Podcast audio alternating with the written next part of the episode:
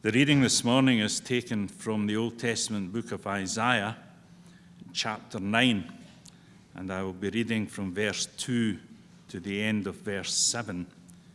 If you are using a Pew Bible, it, it can be found on page 693. Isaiah chapter 9, verse 2.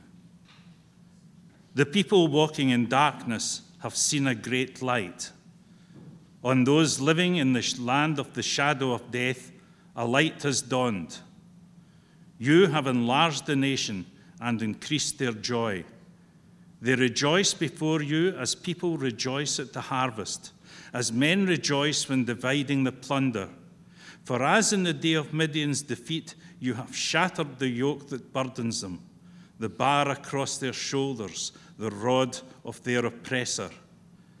Every warrior's boot used in battle and every garment rolled in blood will be destined for burning, will be fuel for the fire. For to us a child is born, to us a son is given, and the government will be on his shoulders, and he will be called Wonderful Counselor, Mighty God, Everlasting Father, Prince of Peace. Of the increase of his government and peace there will be no end. He will reign on David's throne and over his kingdom, establishing and upholding it with justice and righteousness from that time on and forever. The zeal of the Lord Almighty will accomplish this. Uh, this is the word of God.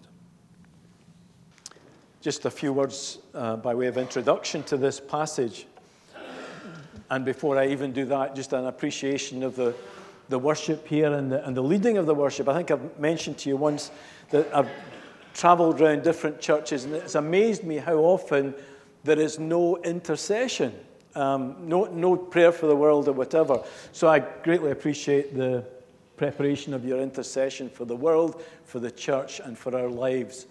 Um, and as we think about this passage, and as we think of coming to uh, up to Christmas once more, we're reminded of the fact that this was just something so shocking to the Jewish nation and to the world that God would step into time. Because for 400 years there had been silence from heaven. And I don't know how you cope with silence from God, but uh, sometimes at, at the times when you, we most need God to speak and be close to us, it seems as if He's farthest away. That's what C.S. Lewis experienced when his wife contracted cancer and ultimately died. He said, There are times when I feel God's presence when I'm worshiping God with the people in, in the church and singing God's praise. But at the time when I most needed Him, all I could hear was a closed door with bolts on the inside. And I'm sure the Jewish nation must have felt that through their 400 years uh, where God was silent. But all of a sudden, he broke that silence and stepped into time. And Jesus was about to be born. And so, this movement towards the coming of God in, in human history. I was reading the story of uh, the uh, Episcopal bishop. He's no longer the Episcopal bishop of Colorado, but he was, his name's William Frey. And when he was um, when he was training for the ministry, he, he earned some extra money by looking after a young man who was completely blind, who was studying for a degree. And he used to go and help him find his books and, and read things for him and help him around. And one day, William Frey said to this young man, he said, John, how did you lose your sight? How did you lose your, your, your vision? And he said, Well, I was in a chemical lab and there was an explosion totally unexpectedly, and immediately I lost my sight. And William Frey said, Well, how did you feel about that? And he said, I felt absolutely enveloped in bitterness and anger that, that this should happen to me. And he said, Well, how did you eventually, how, how did things change? And he said, Well, for about six months, I hardly left my room at home. But one day my father came up to me, uh, up to my room and said, Look, uh, John, we need to get the shutters around the house for the winter. And I would like you to do that for me. The shutters are down in the basement, the nails and the hammer are there. And uh, he said, What? I can't see. Do you want me to fall down the stairs and end up breaking my leg as well? And he says, Well, they're there and I want you to do it. I want, by the time I get back tonight, I want to see that the shutters are up. So throughout that day, he kind of laboriously found the, the, the tools and the shutters and went round the house. And at tea time, he'd finished and he walked into the kitchen and he discovered that at no point throughout that day had his father been further than six feet away from him. He had been there, looking waiting. But he knew that his son had to go through that experience where he broke out of that depression. And that's what changed him. And throughout the 400 years for the Jewish nation and for the world, God was waiting for the appropriate time for him to step in. But he was not distant and he was not silent. And for those who had ears to hear, they knew that God one day would step in. And in your situation, whatever your situation is in your life, no matter whether you feel as if God hasn't spoken and He seems to be so far away at times, I want to assure you that at those times He is likely closer than breathing, closer than your best friend. And so Jesus steps into time. The, the author S. Dorothy Sayers says the people who hanged Christ never accused him of being a bore. On the contrary, they thought him too dynamic to be safe. It has been left for later generations to muffle up that shattering personality and surround him with the atmosphere of tedium. We have very efficiently pared the claws of the Lion of Judah, certified him meek and mild, and recommended him as a fitting household pet for pale curates and pious old ladies. To those who knew him, however, he in no way suggested a milk and water person. They objected to him as a dangerous firebrand. And this firebrand was stepping into human history. And we tame him sometimes. I'm not saying always. Christmas is great. And sometimes people say, oh, you can't have Christmas without Easter. And that's true. But Christmas is brilliant as well. But on the other hand, Jesus steps in to make a difference and to start a revolution. And so, as we see him described in this passage by Isaiah in chapter 9, reading from verse 2 to 7, we see that, first of all, there is wonder in his name. His name shall be called Wonderful Counselor, Mighty God, Everlasting Father, Prince of Peace. So, when he was born, they were filled with wonder.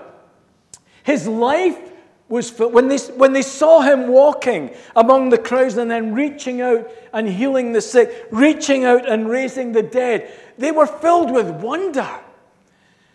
When he died on the cross, people sank back in horror and in wonder. How, how, how could this be? This was the one that we had followed for three years. This was the one that was going to change the world. This was the one that was going to start the revolution.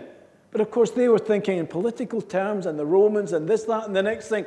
Jesus knew exactly what he was doing, so their wonder and the mystery and the seeming paradox and the seeming contradiction caused wonder. And there is wonder in his name, even as he hangs on the cross. And then when Mary um, goes to the tomb on Easter morning, and, and, and is shocked to find it empty and heartbroken. And she speaks to the gardener, thinking he was Jesus. In one sense, he was the gardener, if you know what I mean. If you look at John's gospel and the early chapters, you see echoes of the Garden of Eden. You see echoes of the, the, the, creation of the world. And all of a sudden, the gardener is standing there. And all he does is speak her name Mary. And she responds with, Rabboni, Master. And so her, her heart was filled with wonder. There is wonder in his name. And then when he ascended to the right hand of the Father, and I think I mentioned a couple of weeks ago, I love that, um, uh, that passage in, is it Matthew, I think it is, where it says, they worshipped him, but some doubted. But they were still the ones that went and were sent and we're commissioned. He didn't write them off. And as we come together today, some of us, we worship and our hearts are filled. But maybe some of us doubt. And you might say to me, Andy, you don't know what I'm going through. You don't know what's happening in my marriage. You don't know what's happening in my family. You don't know what's happening in my body, in my health. You don't know what's happening at my, in, in my job situation.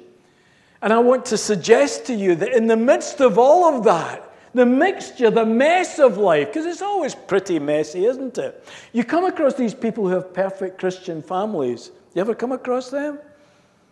Um, and, and I always think, oh, goodness me, where did I, where was I in the queue? Why, you know, what, sometimes your family goes through ups and downs, and, and you think, but but God is in the midst of the messiness of life. There is wonder in His name.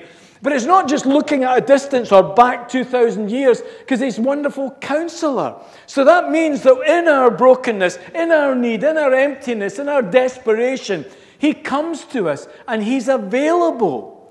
You go to a counselor, you'll have to, I don't know, book six months in advance maybe, and you'll have to pay them, I don't know, 100 pounds or 50 pounds a, a session if you go to a counselor. It Was it Woody Allen that said, I had to spend $25,000 on, on therapy? He thought for a minute, he says, if I'd had the £25,000 in the first place, I wouldn't have needed therapy in the first place. But you come to the, the, the creator of the world, and he's the wonderful counselor. He comes to you. And it's almost embarrassing how little we go to him for his counsel because we make it our on our own. We think we can sort ourselves out ourselves. And, and, and, and God says, No, no, I want to be your wonderful counselor. I will give you my undivided attention. I will come and I will be your comforter. Holy Spirit is called the comforter. The one who comes along, he's an advocate, he's the one who comes alongside, he empowers us, but he also comes and comforts, which has the idea of strengthening. That's what the word comfort means. It's not just a sentimental thing, it's when God comes alongside and gives you a strength that you would not naturally have in your situation as you trust Him, as you reach out to Him, and He, and he, and he says, I, I will come and I will comfort you. And He enables you and He guides you. Famous actor, actor Alec Guinness, who I think has died. Uh, some of you might know him as that Obi Wan Kenobi. Um, but he, he struggled. He, he had a long journey from a, a confirmed atheist to faith in Christ. And there was one occasion when he was walking down a street in London, and this is what he says in his biography, his autobiography. I was walking up Kingsway in the middle of an afternoon when an impulse compelled me to start running. With joy in my heart and in a state of almost sexual excitement, I ran until I reached the little Catholic church there, which I had never entered before I, before. I knelt, caught my breath, and for 10 minutes was lost to the world, lost in wonder. He had, he had made that journey. Um, he had started his journey when he was doing the G.K. Chesterton uh, series of films or television but Father, and I want to say Father Ted, and I can't get Ted out of my mind, but Father Brown, that's right. And he started his journey. And eventually, but the key for him was when his son contracted polio, his son Matthew. I didn't believe in God, but you know, it's amazing uh, what disaster and pain will make our hearts do when we think there is no God. That's when we think, well, maybe there is. In fact, I hope there is. And he got down on his knees and he made a, a bargain with God. It's a kind of negative, but I don't recommend this, but it worked for him anyway.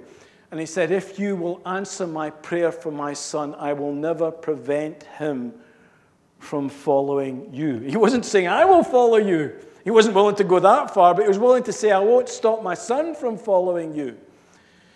I don't know how long it took. Was it weeks? Was it, was it months? I don't know. But gradually his son could walk, and then his son could run, and then his son was healed. And this confirmed atheist was, was his life was turned over with wonder at the miracle that God had worked in his life. Now, I'm not saying to you that your life will then suddenly have a miracle tomorrow morning. Um, there are times in my life when I've prayed about situations, perhaps in my family, perhaps other situations, My wife's better at praying than I am. Uh, I tend to give up if I'm not answered within a couple of weeks, but she'll continually bring me back to saying, No, Andy, we've got to pray. And the amazing thing is that it feels like nothing's happening, but as you look back, you say, Wait a minute, that's what we prayed for. That happened then. And that's exactly what we were. Now, it's not immediate, it's not perhaps like Alec Guinness, but as we come to him, there is wonder in his name. But we find also in this passage that there is power in his name. He was called Wonderful Counselor, Mighty God. Mighty God. There is power in his name. Jesus, we're told in, this, in, the, in the gospel, was given all power and all authority. All authority, all power has been given to me. Therefore, go and make disciples of all nations. So, the one who was born in Bethlehem, actually, his power was demonstrated in his self emptying and his embracing of weakness. Sometimes the greatest power is demonstrated in the choice not to use it. Sometimes people who are insecure use their power and their authority to put people in their place. You've maybe come across people like that. It's out of insecurity. But true power doesn't have to display itself. And here's Jesus, this tiny little baby, this vulnerable child, in the hands of a teenage mother, being raised and taught and going to school with other kids. And all of that stuff was part of the incarnation. There is power in his name because primarily at Christmas it's demonstrated in his self emptying, in his letting go of his rights as God of his divine attributes and his ability, uh, his, his omniscience, omnipotence, and all of that, that stuff that he had as God, he lets it go and that's actually a demonstration of power to be willing to not need all of that stuff to prove who he was. He simply became a tiny baby. And so he comes as the one who is all powerful. Oswald Chambers said, We marvel not that he performed miracles, but rather that he performed so few. He who could have stormed the citadels of men with mighty battalions of angels, let men spit upon him and crucify him. He's saying the same thing in self emptying, in the power that did not need to demonstrate itself. Why? Because the power of love was there, demonstrated to broken humanity. And so when you say to me, but Andy, it's impossible, Jesus' words come back and say, all things are possible. When you say, sorry, I'm too tired, I can't go on any longer. The words come back, I will give you rest, the one who is all powerful. When you say to me, Well, I don't feel loved, I feel alone, Jesus' words come back and say, I love you. When I hear you say, I can't go on, I hear the words of Scripture coming back, My grace is sufficient for you. When I hear you say, I can't figure things out in my life, Andy, I hear the voice of God saying, I will direct your steps. When I hear you say, I'm not able, I hear the voice of Scripture come back and say, I am able, and so on. That again and again and again, as we find our own weakness and as we are ready to give up, the Christ child, once more, as he grew up and taught as Jesus, the, the Son of God, the Messiah, and as he ascended to the right hand of the Father, and as he sent the power of the Spirit upon the church, I hear that there is power in his name. Mighty God, mighty God. And I'm reminded of Caleb. I was hearing our brothers, 80 years old. Caleb, at the age of 80, do you remember what he said when they were about to enter into the promised land? He'd hung on to the promise of God for 40 years through the disobedience in the wilderness, through the, the, the, the testing, through the unbelief and lack of faithfulness of the people of God. He hung on to that promise. And as a, as a, a, a young man, I would imagine, he saw the golden calf and the, the nation gathering around it and, and prostituted themselves before the idols, he would, that would go with him. But through the years of darkness in the wilderness, he was thinking, I know what God's promised me. And I'm still believing it. And what he said was, I am still as strong today as the day Moses sent me out. I'm just as vigorous to go out to battle now as I was then. Why? Because he connected with the one who had power in his name. And he said, Give me this. And I remember it mountain. Give me this mountain. That's what he'd been promised in the, in the promised land. And at the age of 80, or was it 85, I always forget, He's ready. He says, I'm still as strong. And he went for the part of the land that had the biggest giants and the highest hills. Why? Because he was trusting in the one who had power in his name. And some of us, we feel uh, uh weak and we feel impotent at times, and we think, How could God use me? Remember hearing John Drane um, speaking about how he went to psychic fairs to preach the gospel. And he used to set up a stall and talk to the New Agers about Jesus. And he, did, he had various creative things that he used to do. And he was speaking at a church one day and uh, um, telling people how he did this. And one elderly lady came up to him after the service and said, John, I'd love to do something like that. Can you help me? What, what, where should I start? And he said, Well, I, I, would suggest that you go and speak to your, your elders and uh, just see if they can find a place for you to serve and maybe they could support you. And so she went to her elders and they said, Well, they thought for a, a moment and said, Well, how about if you started with serving the tea after the evening service? Oh, she was a woman and she was likely my age, maybe not as old as me. And so they patronized. They, well, how could God use her? And so she thought, no, I, I, was thinking of more. Not that there's anything wrong with serving tea or coffee, by the way. If there's any coffee people here today, I'm not in any way demeaning that. But all I'm saying is she was looking for something that was going to stretch her faith. Um, and so she said, right, okay, psychic fair coming to our town. I'll go and set up a stall and offer free prayer for people.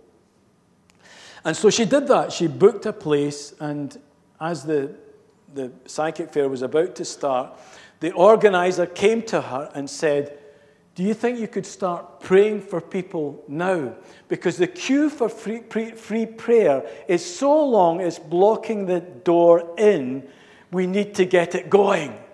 And so for the whole day, she prayed a blessing upon people, a blessing, praying for Christ to, to guide them, Christ for, to, to bless them. Now, okay, she wasn't preaching the gospel, but I wonder if in our culture we're, we're more likely to get an ear if we offer to pray for God's blessing upon people as a way into understanding and helping them understand what it, what it means. And so she was overwhelmed. God used her, even though people in the church couldn't see how God could use her, because my goodness, she was too old and, you know, etc., etc. And so she now seemingly, I don't know whether she still does, but for a number of years, she organized an army of older ladies who went to psychic fairs to pray for people. That's why. Why? Because she believed that she was serving a mighty God. And so, whatever the challenge to you is, maybe um, you need to reconnect with the one who is, is mighty. But also, there's healing in his name. He'll be called Wonderful Counselor, Mighty God, Everlasting Father. Now, I was trying to think what, what uh, heading. It's not strictly speaking about healing, but in our broken world where families often break down and people struggle with the whole idea of, of a father who loves them. Remember in my first church in, in Granton Baptist Church, we had a number of young women who came uh, one by one, not all together.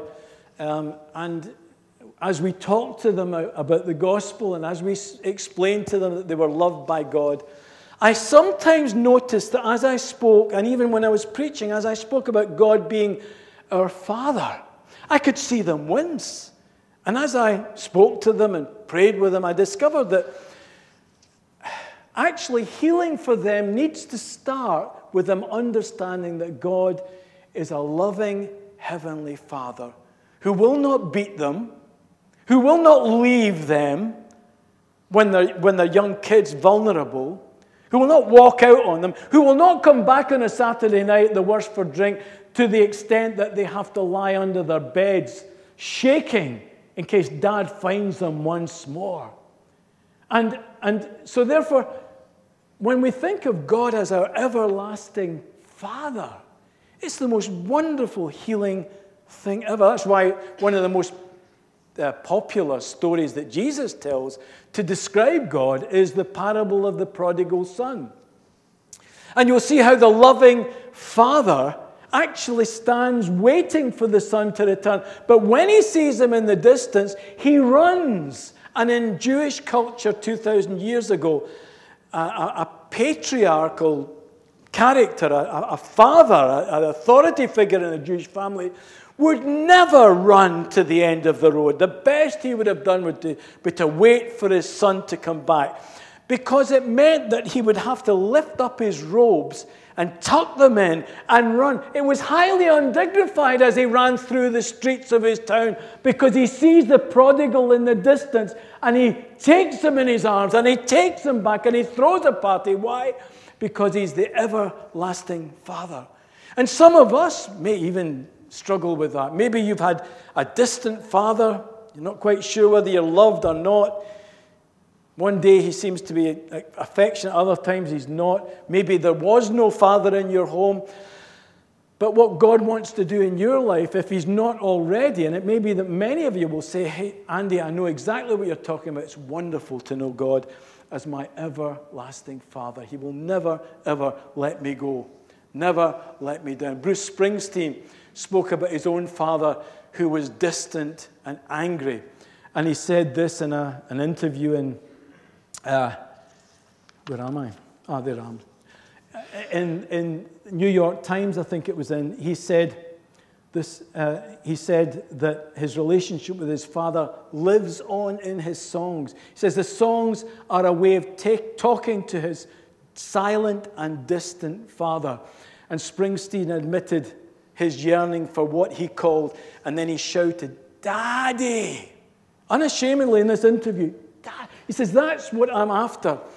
He said, My parents' struggles, it's the subject of my life. It's the thing that eats at me and always will. Those wounds stay with you and you turn them into a language and a purpose. He says that's the energy that drives his music and his songwriting. The desperation for a father that will unconditionally love him. And God coming into human history at Bethlehem is assuring us of a father who will never, ever let us go. He will lead us all the way through to the end of the journey and into glory. Hallelujah. It's The most wonderful thing.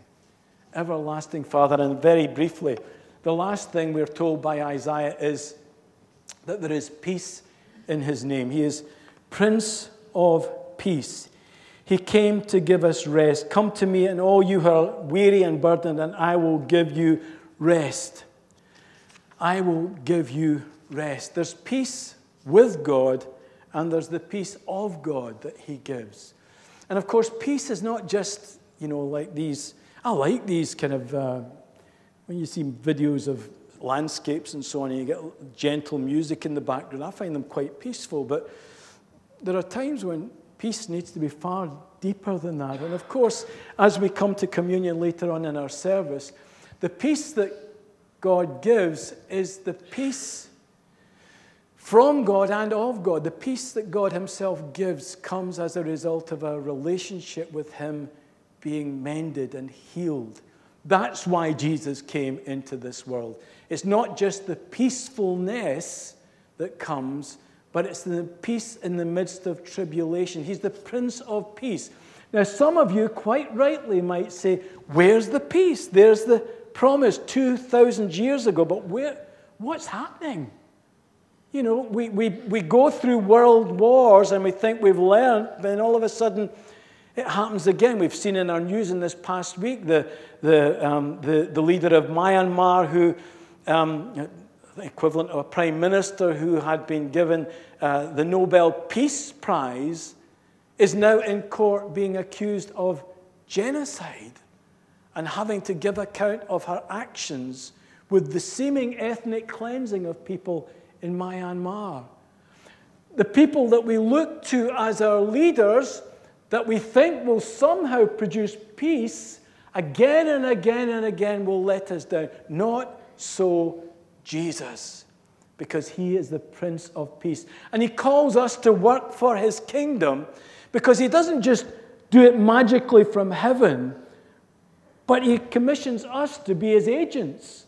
So it's our words. He, he, he, he has no mouth but ours as we speak peace into people's lives. He has no hands but ours to build his kingdom. And it's happening. It's happening. One day he will return. But he wants us to, in the meantime, be involved in the building of his kingdom.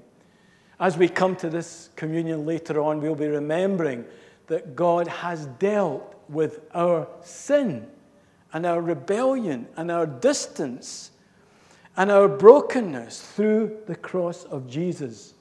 Some of you may have read um, books by Brennan Manning, Roman Catholic priest and author.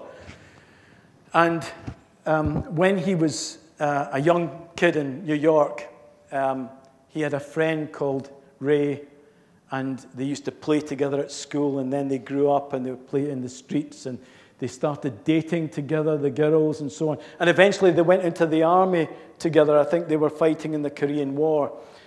And there was one occasion when they were sitting in a house and a hand grenade was thrown through the window.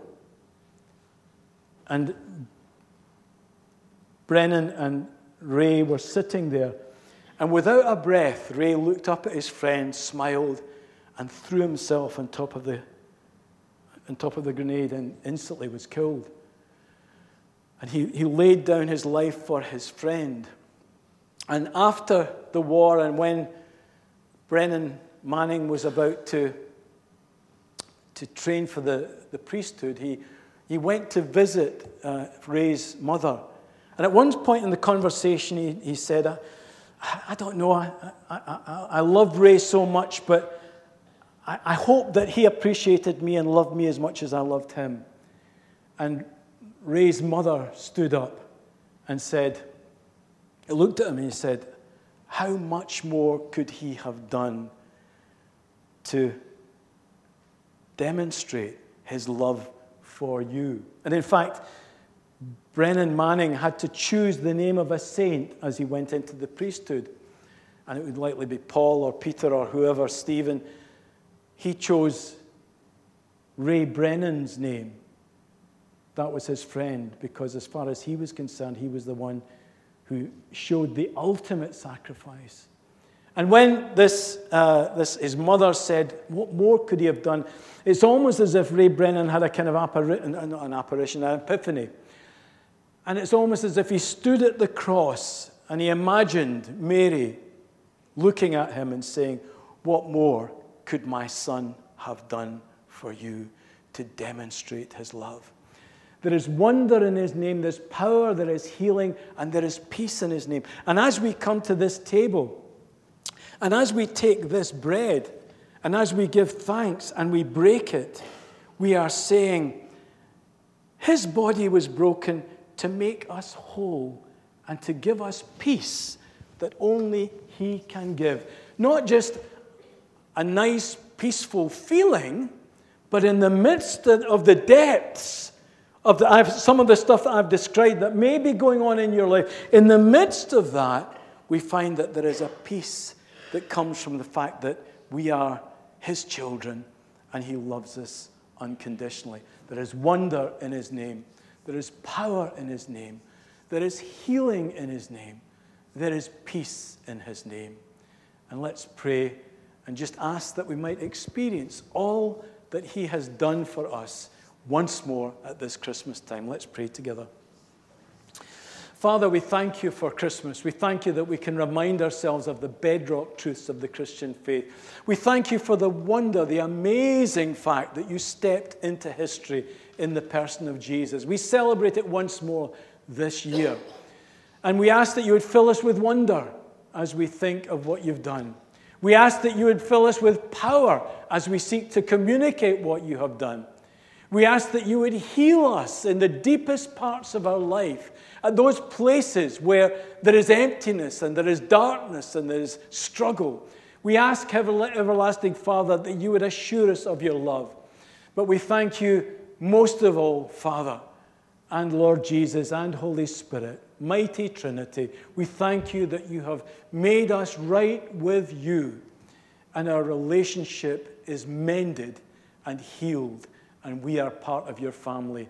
And we look forward to that wonderful kingdom that will one day come a kingdom demonstrated by justice, righteousness, and peace. We ask this in Jesus' name. Amen.